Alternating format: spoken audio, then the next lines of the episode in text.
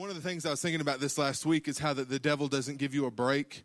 You know, the devil never shows up and thinks, well, you know, you, you've had a really hard couple of weeks, and so I'm going to kind of lay off for a while uh, because you've had a really hard time, and I can tell you're really trying hard. And, and so I'm, the devil never does that. The devil just keeps pounding your head in day after day after day and he never gives you a break. And what it made me think is is that we don't have time to not to pray right? You know one of the things we can do especially like with dad his surgery you know you find out you know his heart was kind of fluttering and so he went in and through series of events they found out like hey your valve is bad. And that wasn't even causing the flutters. Uh, and so they found that and then it's like okay man we're praying we're praying you know and it's like okay i'm gonna have to have surgery we're praying, we're praying over surgery that everything goes good. You know, the doctors have wisdom. He gets into surgery, everything goes good. Then, you know, we're praying that he gets out of ICU and that he gets to room and then that happens. And man, then we're praying that he gets home and then he gets home and he's kind of doing good. And then we kind of quit praying, right? We just pray less and less and less. And I'm not trying to pick on anybody. Uh, I want you to think about your own life and your own situations and how that we can kind of stop praying and how that we don't have the time to not pray, that we have to be praying every day over every situation, over everybody in our life because the devil is trying to attack you constantly and to never give up, never get tired and, and to continually to pray. And I, I love what Jesus told them in the New Testament. He said, don't pray long prayers. You know, God already knows what you're going to pray about. Keep it short and simple. I, mean, and so it's not about this big, complicated prayer that you have to pray. It's just about God, you know, hey, I need you today, and I resist the devil in the name of Jesus. Right, and it's that simple. It's, you know, God, I pray that you're with my kids today, and I, I resist the devil off of them and just that we're always praying and that we don't give up and that we don't stop praying uh, because the, the devil's not going to lay off or give you a break or you can't call time out, right? Uh, we've been talking about promises to live by. Uh, if you were not here last week, last Sunday, I want to encourage you to get on our podcast and to listen to the sermon, uh, Promises to Live By, which would be part one. This is part two. Uh, you're, you're not going to, it's not like you're not going to know what we're talking about today. Uh, you still will know, but I want to really encourage you uh, to get on there and listen to that. So before we jump in, I just want to pray. And so if y'all would just join me really quickly. Heavenly Father, we come to you right now in the name of Jesus. And I pray that as I speak, Father God, that you would speak through me, that it's not my words, but yours, Father, that you would guide and direct me as I speak. In Jesus' name, amen. Okay, I'm going to do some quick review, and then we're going to jump into some promises out of the New Testament that I want to show you uh, that you need to begin to confess and speak. One of the things that we talked about last week is the power of your words, the power of what you're saying, and how that in Genesis chapter 1, the very first chapter of the Bible, God spoke to create the heavens and the earth. And how that God could have done that any way that he wanted to. He could have used any kind of, you know, he could have used a hammer. He could have done anything he wanted to do to create the earth. But God chose to speak to create the earth. And then at the very end of that chapter, he goes into, I want to make human beings and I want to make them in our image and in, in, in our likeness. Okay. And so he's kind of setting up this example, setting up this lesson to show us that he's saying, hey, you're created like us and we just used our words to create the earth and your words have power too. And your words have the power to create life or to create death, right? And then it matters what you say. What you're speaking right now determines the course of your life right what you're speaking now is determining the course of your life whether it's it's negative things right or or it's positive things one of the things we do in ground zero is around Christmas time, we'll do like a Christmas party. And what we'll do is we'll, go out and buy a bunch of stuff like headphones and, and little knickknacks and things like that from Walmart, you know, and we'll spend a couple hundred bucks and buy a bunch of stuff. And then across the street, the kids will sign up their name and drop it into a bowl to be drawn over here to win a prize. And a lot of the kids you will go around, oh, John, go sign up, go sign up, go sign up to win something. And kids will tell me, I don't ever win anything, and I'm not even going to sign up because I don't ever win anything. And I know that's kind of like a dumb thing, right? That doesn't really matter in, in, the grand scheme of life, but that attitude of what they're speaking can be negative, right? I've done that. You know, like you go to the fair or something and they're giving something away and, oh, buy a ticket for $5. And it's like, I'm not even going to waste my time because I know I'm not going to win right? And I understand that that kind of seems small, but a lot of times in our lives, then that leads to us saying other things, other negative things about ourselves.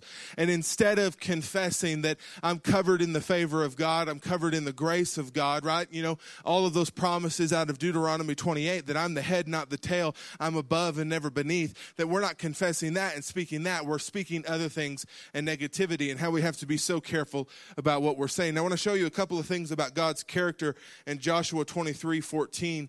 And I want you to notice the highlighted, uh, it says, Not one of all of the good promises the Lord your God gave you has failed. Every promise has been fulfilled, not one has failed.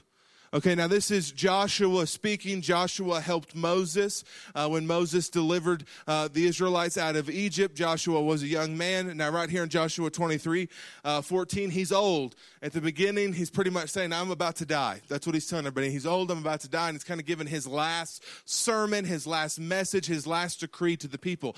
And he's telling them, not one of all of the good promises God gave us has failed. Every promise God told us he was going to do, he's done right? And he says that uh, not one has failed. Everything God said he was going to do, he did. And I want to encourage you that that still stands today. Everything that God has told you he's going to do, everything in his word that he said he's going to do, he is going to do it right? Because even Joshua uh, was telling the Israelites that none of them have failed. Uh, Numbers 23 19 says that God is not human that he should lie, not a human being that he should change his mind. Okay, a lot of times, uh, especially in, in church, one of the things that we can hear is that certain things in the Bible were for back then, right? One of the biggest things is the Holy Spirit. And there's a lot of controversy over the Holy Spirit and over the gifts of the Holy Spirit. And a lot of people will say, well, that was for back then. That was for them because they needed that. And, and the Bible doesn't work like that. God was smart enough to know that when He wrote the Bible uh, and He told Paul what to write to the church in Romans or the, to the church in Corinth or to the church in Ephesus. He said, God knew they're going to need it right now, but I know thousands of years later there's going to be a church in Tulia and they're going to need what I have to say even now. God was a great enough author that he could write it to where it never goes out of date. The Bible never goes out of style, right? That whatever he said back then still applies today. God has not changed his mind about what he said right? He, he didn't write it and then think, well, you know, the world's kind of different now, and so I don't want y'all to have that or y'all don't need that. Every promise that has been given in the Bible applies to you today just as it did back then. Proverbs 18:21 says, uh, "The tongue can bring death or life. Those who love to talk will reap the consequences." That death and life are in the power of the tongue. And if you've been in church very long, you've probably heard that. That death and life are in the power of the tongue. And you have two options. You're either speaking death or you're speaking life. Right? One of the biggest problems we have in our culture today is we complain. Right? And and and generally what we do is we think the world kind of revolves around us. Right? Our culture is self-centered.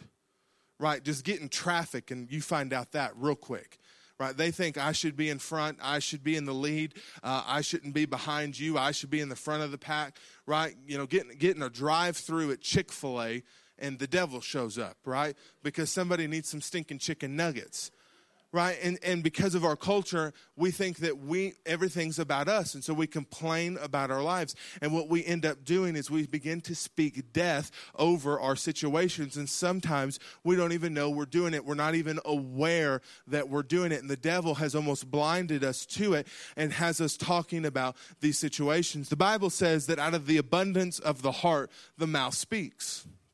That whatever's in your heart comes out of your mouth. And and the easiest way to find out what's in your heart is generally in, in kind of like a scary situation.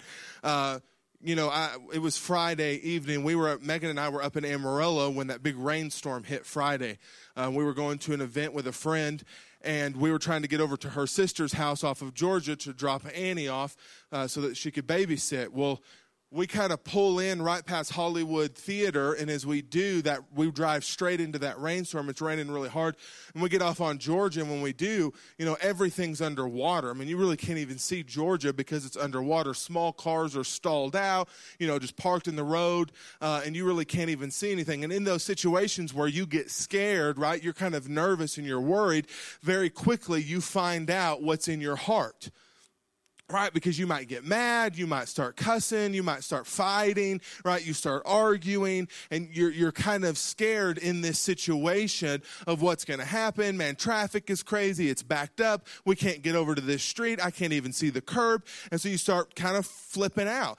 And then because of what's in your heart, it comes out of your mouth, right? My family in Amarillo, that's my dad's family, his cousins, they uh, build dune buggies. And this was kind of back before the Razor came out, they built dune buggies like with a Volkswagen engine in it.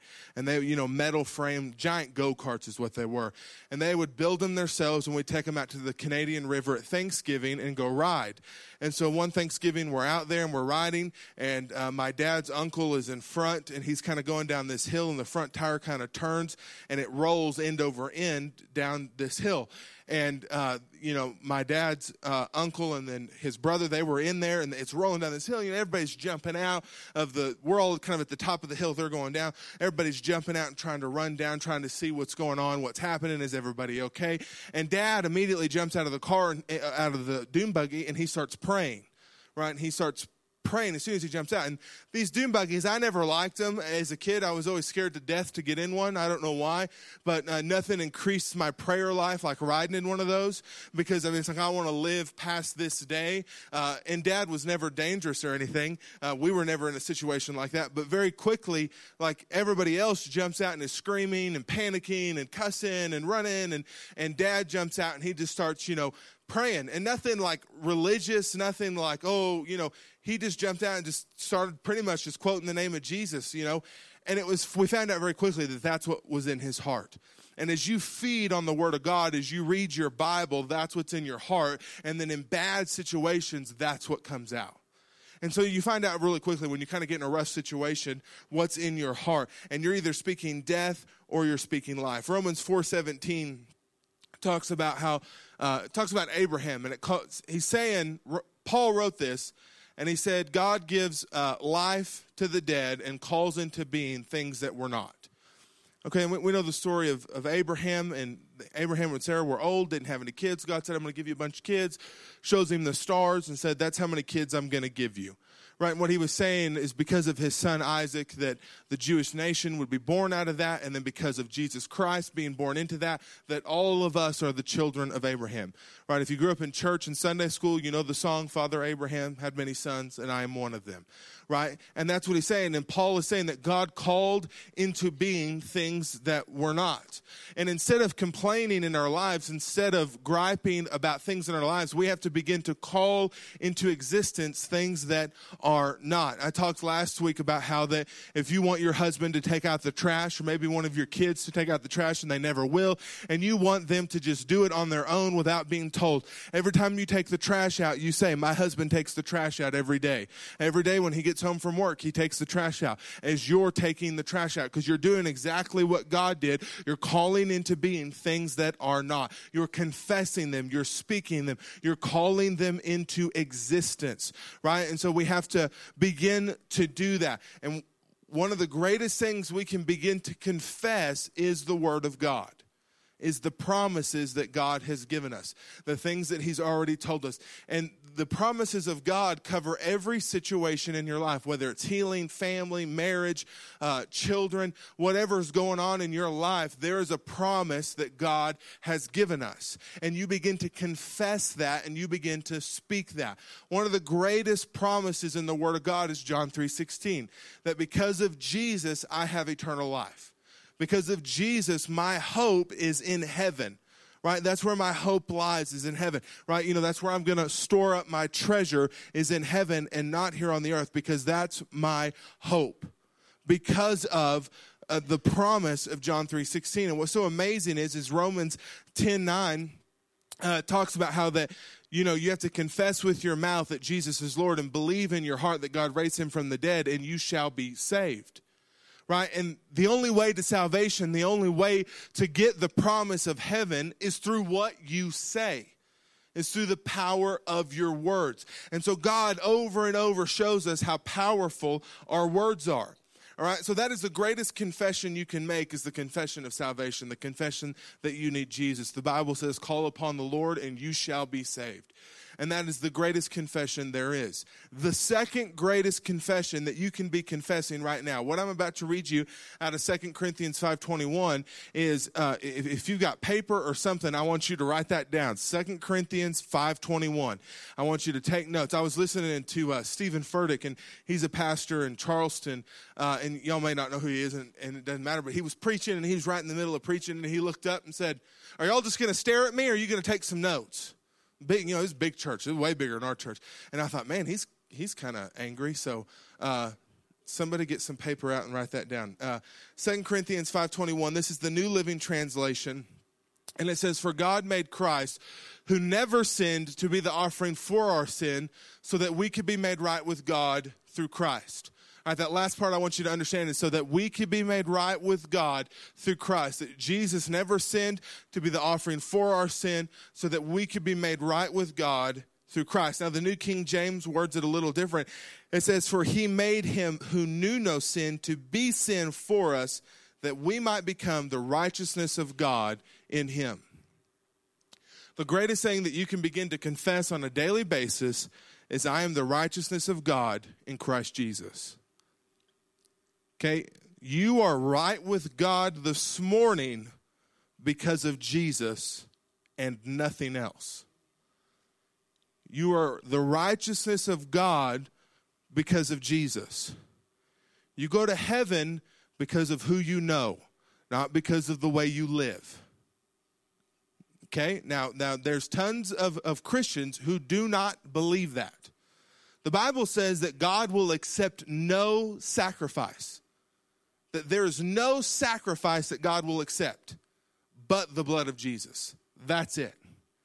That anything you try to do in your life to get right with God, He won't accept it. Okay? Uh, do you know that the Old Testament serves one purpose and one purpose only? And that is to point to Jesus. Do you know why God gave Moses the Ten Commandments?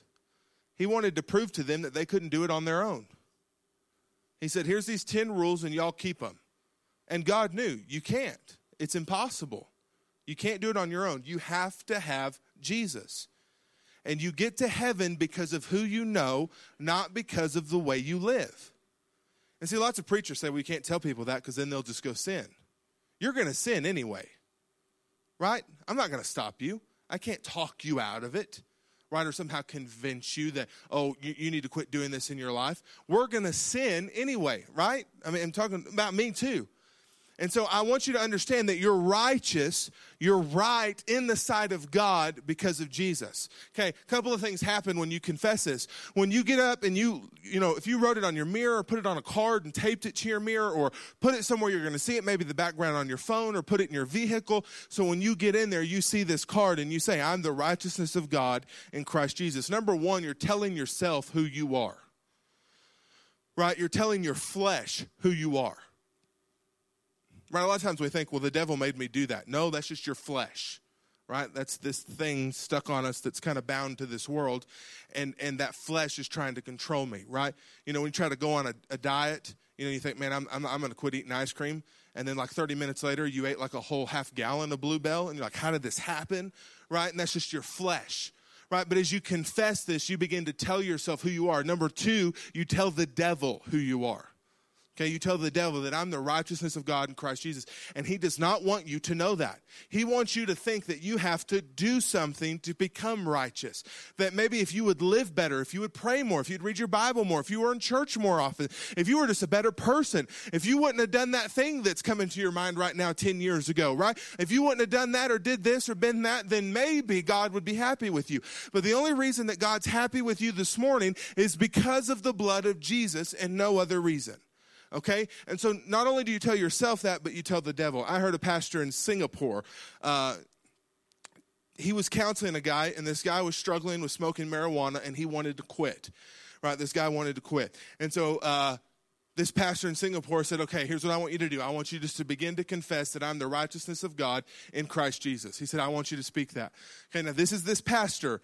Okay, so so don't don't judge me for this. Okay? This is what he said, and I totally agree with it. He said that as you sit down and get your supplies out, right? We're going to try to clean it up for the kiddos.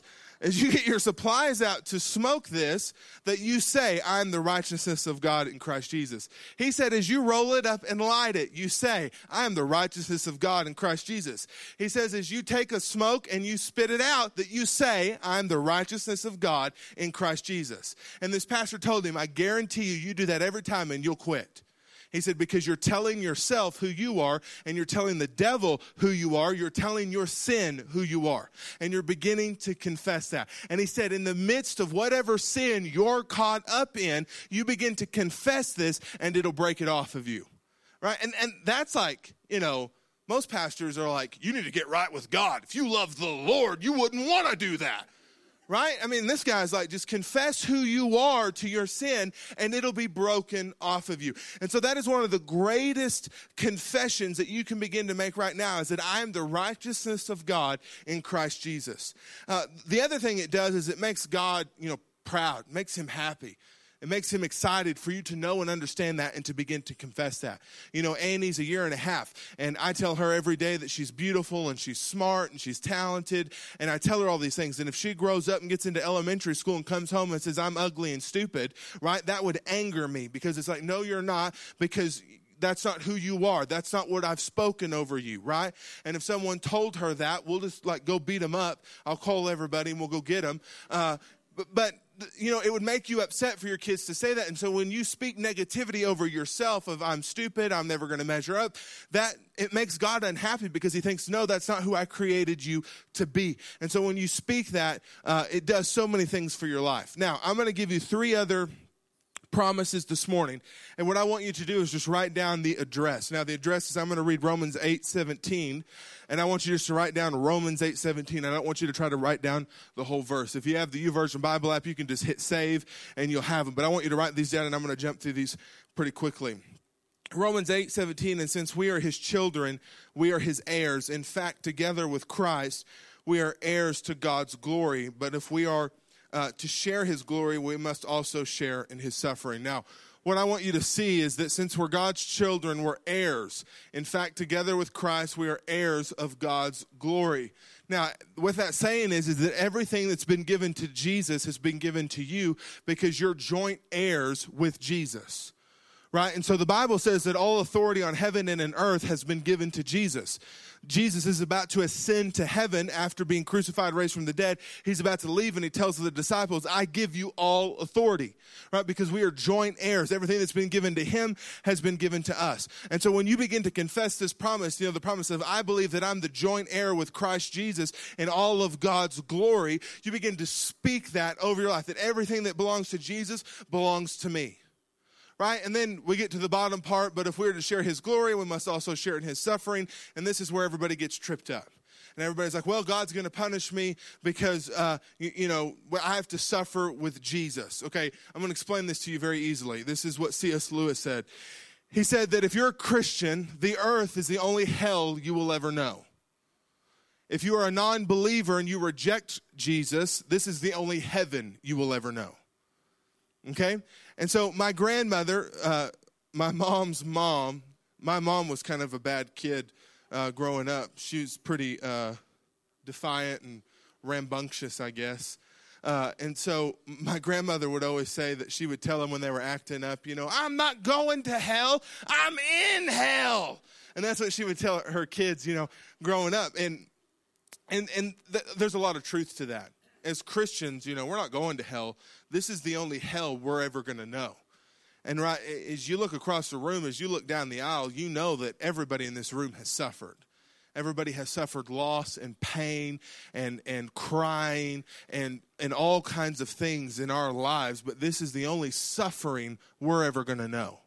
And as you live on this earth, we are suffering for Christ right? We're going out into the world, into this dark place controlled by the enemy, in a sense, behind enemy lines to spread the gospel, and that is our suffering. That does not mean that God is going to make you suffer or God's going to do something to you to make you suffer. You know, that's not God's heart. That's not what God's going to do. There's nowhere in the Bible where He says He's going to do that. Nowhere. And, and if you know a verse, come up to me after service because I'd love to hear it. Nowhere in the Bible does it say God's going to punish you or hurt you or knock you down or kill you. Uh, he doesn't do that. And if it's in the Old Testament, that was before the blood of Jesus, right? It's called the Old Covenant for a reason. Uh, we're under the new covenant. And so I want you to understand that you're joint heirs with Christ and God's not going to make you suffer. The next one is 1 Peter 2.24. It says, He personally carried our sins on his body, uh, in his body on the cross so that we could be dead to sin and live for what is right. By his wounds you are healed. Now there's two promises in 1 Peter 2:24. Number 1, it's that you're dead to sin. That you're dead to sin. I'm going to tell you something that'll set you free this morning right now as a Christian. You are never going to stop sinning. Ever. As long as you are on this earth, you will sin. I'm going to repeat it so you can let it soak in you will never stop sinning. As a kid uh, in, in, junior high and high school, I kind of thought that as a Christian, I need to get to this place where I don't struggle anymore. I don't struggle with certain sins. I don't struggle with anger, or I don't struggle with lust, or there's not things going on in my life that I struggle with. I should get to a place where that doesn't happen anymore. If I could do that, there would be no reason for Jesus to die because we could have just done it on our own. But you can't. Okay? You will sin till the day you leave this earth. But sin has no power over you. Okay? And that's the promise. See, I, I told the kids in Ground Zero one time, I said that temptation of sin will never leave. Right? You're, you're never going to get to a place like where you're not tempted anymore, where you don't, I, I just don't deal with that anymore like I used to right? But it has no power over you. God has given you the power to defeat it and overcome it. But Paul said, The things I want to do, I don't do. The things I don't want to do, I do. He's talking about sinning. Paul said he was the chief of sinners. I mean, Paul pretty much said if they put a club together of sinners, that he'd be the president. I mean, this was Paul. He wrote most of the New Testament. Okay, and he's saying that, and so I want to encourage you that you're dead to sin, but that doesn't mean that, oh, well, somehow I shouldn't sin anymore. Because that's not going to happen. And then the second promise is that by uh, his wounds you are healed. There's healing power in the blood of Jesus. And that by Jesus' stripes I'm healed. Uh, anytime you're sick, you just confess that. You know, by Jesus' stripes I'm healed uh, and, and you rely on those promises and you begin to confess those promises and speak those promises.